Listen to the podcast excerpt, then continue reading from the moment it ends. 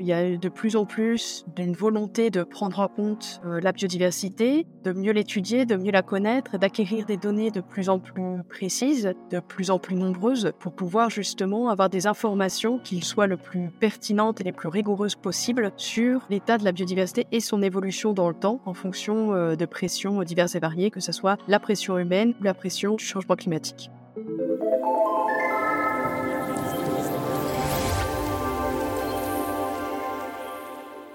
Bonjour à toutes et à tous. Aujourd'hui, soyez toutes oui, car Jeune Pousse, le podcast Futura des initiatives positives et à impact, vous propose d'écouter la nature. Par plaisir, mais aussi parce que ce que l'on nomme la bioacoustique permet de mieux connaître et protéger la biodiversité. Pour en parler, j'accueille Léo Papé et Juliette Linossier, deux des trois fondateurs de Biophonia, une entreprise spécialisée sur le sujet. Bonjour Léo, bonjour Juliette. Bonjour. Bonjour. Avant de rentrer dans le vif du sujet, est-ce que vous pourriez nous dire la différence entre écoacoustique et bioacoustique? Alors la bioacoustique, c'est une science euh, finalement assez récente qui a euh, pour euh, vraiment résumer une cinquantaine d'années et qui s'intéresse à la communication sonore chez les animaux. donc quand on parle de bioacoustique, on essaye de décoder le langage animal, essayer de comprendre quelle vocalisation est, est mise dans quel contexte, pour quelle fonction biologique. Est-ce que c'est pour chercher un partenaire, défendre son territoire ou toute autre application inspirée du comportement animal euh, quand on parle d'éco-acoustique, on dézoome un petit peu, on se focalise euh, plus seulement sur une seule espèce, mais on s'intéresse à l'intégralité du paysage sonore. Donc on appelle le paysage sonore euh, l'ensemble des sons qu'on peut capter dans un écosystème particulier. Donc on pense évidemment aux sons produits par les animaux. On appelle nous dans notre jargon la biophonie. Les sons émis par les éléments naturels qui sont non vivants, comme la pluie, le vent par exemple on appelle la géophonie, et l'anthropophonie, qui est une catégorie spéciale pour euh, l'activité humaine. Et donc la bioacoustique et l'écoacoustique sont des disciplines euh, assez cousines qui interagissent entre elles et que nous, on pratique au sein de Biophonia. Alors, vous avez fondé Biophonia. Quelles prestations vous proposez et euh, à qui vous les proposez On a créé Puyofonia pour euh, en fait euh, permettre donc améliorer l'acquisition des données sur la biodiversité en utilisant justement l'acoustique. Donc on propose voilà d'aller installer ou de former des gens à installer des enregistreurs autonomes dans la nature pour ensuite donc obtenir des informations sur quelles sont les espèces présentes, quelles sont leurs activités. Pour certaines espèces, on peut même essayer de les dénombrer, donc savoir combien d'individus sont présents comme c'est des enregistrements qu'on va réaliser sur du long terme, donc généralement euh, plusieurs semaines, plusieurs mois, et voir euh, des projets sur plusieurs années, on va pouvoir aussi avoir de bonnes indications de quand est-ce que l'espèce est présente et quelles sont ses activités. Donc on propose nos services en fait à toutes les structures qui ont besoin d'acquérir des données sur la biodiversité, que ce soit des structures publiques telles que les parcs, les réserves, les collectivités, qui ont besoin d'acquérir des données sur les espèces présentes dans leur zone de gestion, mais aussi des entreprises qui peuvent avoir des besoins de savoir quels sont leurs impacts sur la biodiversité ou quelles sont les espèces présentes avant des projets d'aménagement. ça peut être des collectivités aussi, qui doivent aussi recenser et évaluer l'état de la biodiversité sur euh, leur zone. Voilà, c'est un peu toutes, euh, toutes ces structures. Donc, euh, soit on travaille en direct avec elles, soit on peut travailler pour des bureaux d'études ou des associations qui vont ensuite euh, collecter aussi des données sur la flore, sur les espèces non vocales auxquelles nous, on n'a pas accès, pour du coup agréger toutes ces données et pouvoir donner une vue d'ensemble de la, de la biodiversité. Comment vous travaillez Avec quel dispositif mécanique hein? Vous installez des micros comme ça dans la forêt Et après, comment on traite toutes les données récoltées? Nous, on ne conçoit pas d'enregistreurs, donc on travaille avec des enregistreurs qui sont euh, anglais, américains, australiens, qui vont être des boîtiers qui sont spécifiquement conçus pour être laissés dans la nature pendant des longues périodes de temps. Donc ils sont, euh, ils résistent à la pluie, ils résistent au temps, ils sont programmables. Donc c'est des boîtiers qui vont de boîtiers de la taille presque d'une carte bancaire à des boîtiers qui sont plus euh, comme taille boîtier électrique. Ils peuvent être soit sur pile, soit sur panneau solaire. Et donc nous après on va récolter en fait les cartes mémoire qui sont dans ces boîtiers et ces cartes mémoire donc ils vont représenter des gigas voire plutôt des terras de données. Nous on analyse tout sur euh, ordinateur. Donc on va donc euh, d'abord on passe toujours par une phase en fait où on va explorer un petit peu les enregistrements, on va en écouter à droite à gauche pour voir euh, pour sentir un peu l'ambiance et les difficultés qu'on va avoir lors de l'analyse, avec euh, la présence de bruit de fond euh, qui peut paralyser nos analyses. Et après, on crée des outils, souvent issus de l'intelligence artificielle, pour pouvoir donc analyser rapidement euh, ces terras de données. Et après, donc, on vérifie les résultats de ces analyses en vérifiant une sous-partie des données pour pouvoir calculer à quel point nos algorithmes sont efficaces. Tout l'intérêt de notre approche méthodologique, c'est de pouvoir automatiser un petit peu l'analyse de ces, enregistrements acoustiques. il faut se rendre compte que sur un seul projet, on enregistre par mois plusieurs centaines d'heures de paysages sonores. Et donc, c'est évidemment impossible d'écouter et d'annoter et d'analyser ces données à l'oreille. Donc, comme le disait Juliette, on analyse une petite partie à l'oreille avec de la notation manuelle. Mais vraiment, notre cœur de métier, c'est de designer des outils d'analyse automatique pour euh, utiliser pleinement la, puissance de cette méthode. Vous travaillez plutôt pour des espaces naturels ou est-ce qu'on peut imaginer que vos prestations puissent intervenir aussi en milieu urbain? Est-ce que ça a un sens aussi de le réaliser? Oui, tout à fait, puisqu'il ne faut pas oublier qu'il y a de la biodiversité aussi en ville, euh, même si souvent on, l'entend moins à cause bah, des sons, euh, ce qu'on dit des sons anthropiques, des sons produits par les humains, mais notamment pendant le Covid, il y a beaucoup de personnes qui se sont rendues compte qu'en fait on entendait les oiseaux même à l'intérieur des villes. Donc ce sont effectivement des espaces sur lesquels on peut intervenir venir et pour lesquels euh, surtout on se pose la question justement de préserver des zones pour la biodiversité, des zones de calme qui bénéficient non seulement aux humains dans les zones urbaines, mais aussi à la biodiversité. Vos clients, vous les sentez plus sujets, sensibles à ce genre de démarche? Comment eux perçoivent ça? Est-ce que vous avez une plus grande renommée, une plus grande demande euh, suis déjà au Covid, mais aussi parce que la biodiversité, notamment la bioacoustique, commence à être un sujet qui intéresse les espaces publics, mais aussi privés.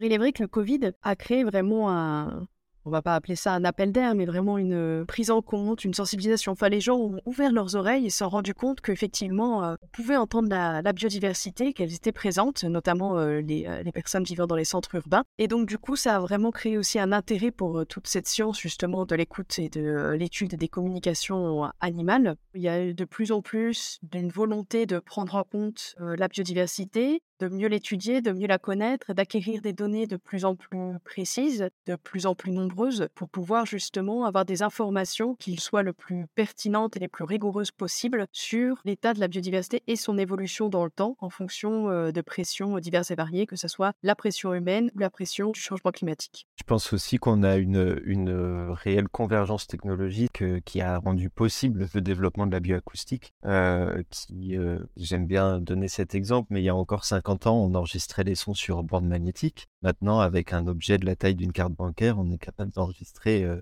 plusieurs terras et donc plusieurs heures d'enregistrement. On a aussi une euh, avancée technologique euh, grandissante sur les méthodes d'analyse et les capacités d'analyse. Les ordinateurs sont de plus en plus performants et on les utilise aussi de méthodes issues de l'intelligence artificielle qui permettent d'analyser beaucoup plus efficacement et à moindre coût je pense que c'est aussi ce qui a permis euh, à la bioacoustique maintenant de s'imposer comme un nouvel outil d'acquisition de données de biodiversité. Ça veut dire par contre au sein de l'équipe que vous avez besoin de compétences complètement différentes et complémentaires. Est-ce que vous pouvez nous en détailler, pas forcément rentrer tout dans le détail, mais les principales compétences auxquelles vous faites appel? Par exemple, déjà aujourd'hui, vous avez Léo qui a plutôt une formation en acoustique, qui a fait l'université du Mans, et moi-même qui ai plutôt une formation en biologie, qui a fait l'université Jean Monnet et le master écologie éthologie. donc voilà, donc déjà les disciplines entre l'acoustique et la biologie, l'écologie, un master écologie éthologie sont des compétences indispensables. Ensuite, on a aussi un ingénieur, Maxime, qui a des, des compétences en machine learning. On a une doctorante, Manon, qui est aussi plutôt issue de l'écologie, mais qui a de très bonnes compétences en statistique. Clément, qui a des compétences naturalistes très importantes. Et donc, c'est vraiment toutes ces compétences complémentaires qui nous permettent de répondre à toutes les problématiques qui viennent avec nos, nos projets. Avant d'aller plus loin dans ce podcast, je vous propose tout de suite d'écouter un extrait d'une capsule sonore réalisée pour le Parc naturel régional du Haut-Jura en partenariat avec Radio Campus Besançon. Un paysage sonore n'est pas statique et en tendant l'oreille, nous pouvons profiter de cet orchestre en constante évolution. Un paysage sonore dépend d'un lieu et d'un moment, et telle une photographie à un instant, il nous renseigne sur les composantes de l'environnement. En quoi la discipline est importante pour la biodiversité plutôt que l'observation visuelle ou d'autres dispositifs Pourquoi l'ouïe plus que d'autres sens? On préfère dire plutôt l'ouïe en plus des autres sens. C'est vraiment une méthode qui vient en complémentarité avec ce qui se fait déjà. Euh, souvent, on peut intervenir par exemple pour dire euh, quelles sont les euh, périodes où l'espèce est majoritairement présente et détectable grâce à nos enregistrements. Et après, les équipes vont sur le terrain pour pouvoir justement aller trouver les nids, faire les suivis de nidification, compter le nombre des œufs par exemple que là, nous, on ne peut pas faire avec l'acoustique. Donc on a vraiment en fait, c'est des, c'est plutôt des données auxquelles eux, ils n'ont pas accès, mais qui viennent complémenter en fait ce qu'ils ont déjà par leurs observations visuelles ou qui viennent en amont ou en aval de leur méthode habituelle. Mais c'est vrai que l'acoustique a cette, cette chance déjà qu'on peut l'utiliser nuit et jour.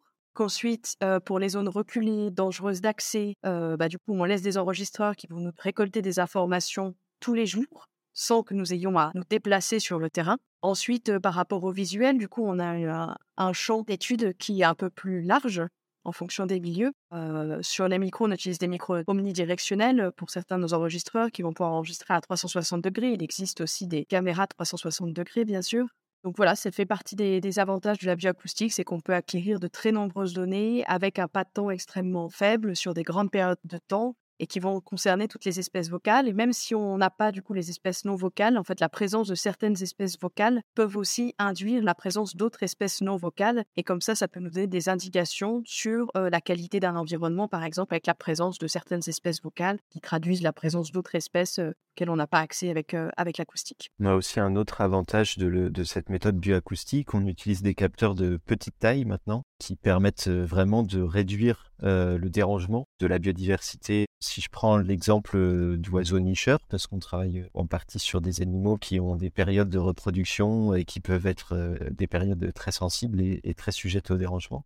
On peut tout à fait installer l'enregistreur avant l'arrivée d'une espèce migratrice, par exemple, et le retirer une fois qu'elle est repartie et qu'elle a quitté l'écosystème sans avoir à pénétrer au sein de l'écosystème en même temps que l'espèce sur laquelle on travaille donc c'est aussi un avantage qui permet parfois de s'affranchir de l'influence de la présence d'une personne, d'un humain, et qui est maintenant dissociable de la prise de données. Avec tout ce que vous faites comme enregistrement, vous accumulez une masse importante de données. Euh, j'entends bien que ça répond à une demande particulière d'un de vos, de vos clients, mais une fois que vous avez toutes ces données-là, est-ce que l'ambition, c'est de pouvoir en faire une sorte de bibliothèque sonore de la biodiversité, quitte à se mettre en lien avec d'autres acteurs? Est-ce qu'on peut aller plus loin que ça avec toutes ces données précieuses que vous récoltez? Alors effectivement, hein, toutes ces données, après c'est en fonction des clients, bien sûr, puisque les données euh, leur appartiennent, donc ils peuvent avoir ou pas la volonté de les mettre à disposition du public. Et sont des données extrêmement précieuses, non seulement parce qu'ils vont en fait devenir la mémoire, un peu la mémoire auditive des lieux sur lesquels on, enregistre,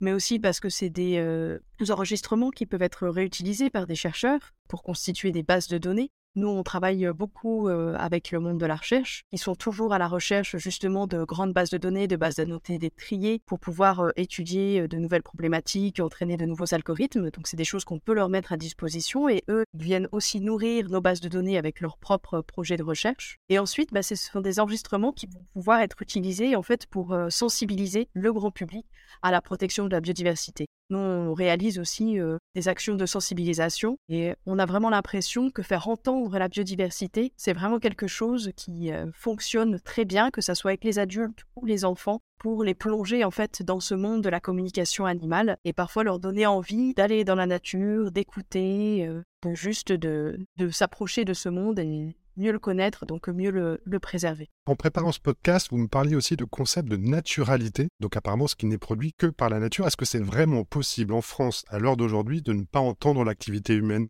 On estime effectivement que les, les, îlots de silence ou de quiétude, peu importe leur nom, sont quand même de plus en plus rares euh, dans le monde, je dirais. Il est assez difficile et il y a même, c'est même un métier et une passion de certaines personnes dans le monde d'aller à la recherche de ces paysages sonores les plus naturels possibles.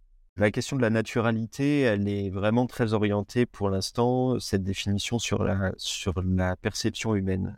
quand on est en pleine nature, on cherche les, paramètres, les caractéristiques qui permettent de qualifier cette nature. Euh, donc, euh, évidemment, quand on voit une ligne haute tension, par exemple, dans notre champ visuel, on se sent un peu moins dans la nature. Ben, c'est un peu la même chose avec le son. Euh, quand on est au milieu de la montagne ou au milieu de la forêt et qu'on est sujet ou soumis à un passage d'avion peuvent être parfois extrêmement forts, hein, complètement couvrir le paysage sonore. Effectivement, on peut parler dans ce cas de pollution sonore, sachant que cette question de, silence, de bruit est, est très subjective et relative au sujet d'études. La pollution sonore perçue par un merle noir ou par un humain ne sont pas forcément les mêmes. Et peut-être qu'on a une définition de, pollution sonore par espèce animale, voire par individu en fonction de sa sensibilité. Il y a un chercheur en écoacoustique, Jérôme Sieur, qui vient de sortir un livre qui s'appelle Silence, justement de réflexion autour de cette problématique. Parfait. Un dernier mot peut-être de Juliette ou Léo. Quel conseil vous pourriez donner à nos auditrices ou auditeurs qui nous écoutent? Simplement de fermer les yeux, de se laisser emporter par les sons? Tout simplement, je crois, d'aller dans la nature, même en ville, de s'asseoir sur un banc et juste d'écouter. On peut découvrir euh, beaucoup de choses euh, juste en s'asseyant et en, devenant conscient euh, des bruits qui nous entourent. Des fois, on s'en rend pas compte. C'est comme redécouvrir la biodiversité en ville, parce que c'est des sons qu'on n'entend plus. Mais si on s'arrête quelques instants et qu'on écoute activement, eh bien, on les réentend. Donc, ça serait mon conseil, c'est l'écoute active. Je suis tout à fait d'accord et, une expérience peut-être encore plus immersive, c'est d'aller se promener la nuit, puisqu'on est privé un petit peu de, du canal visuel. Donc euh, quand on s'assoit la nuit euh, et qu'on a la chance d'avoir euh, un peu de nature à proximité, on redécouvre tout un environnement sonore qu'on sous-estime ou qu'on n'imaginait même pas. Et ça a ce, pouvoir vraiment d'immersion et de presque nous transporter dans un, dans un autre monde. Parfait, merci beaucoup Léo et Juliette de nous avoir ouvert les yeux et, les oreilles sur cette discipline scientifique pas encore assez connue à mon goût. Merci à vous, auditrices et auditeurs, de votre écoute. N'hésitez pas à nous laisser un commentaire et n'oubliez pas de vous abonner. À bientôt.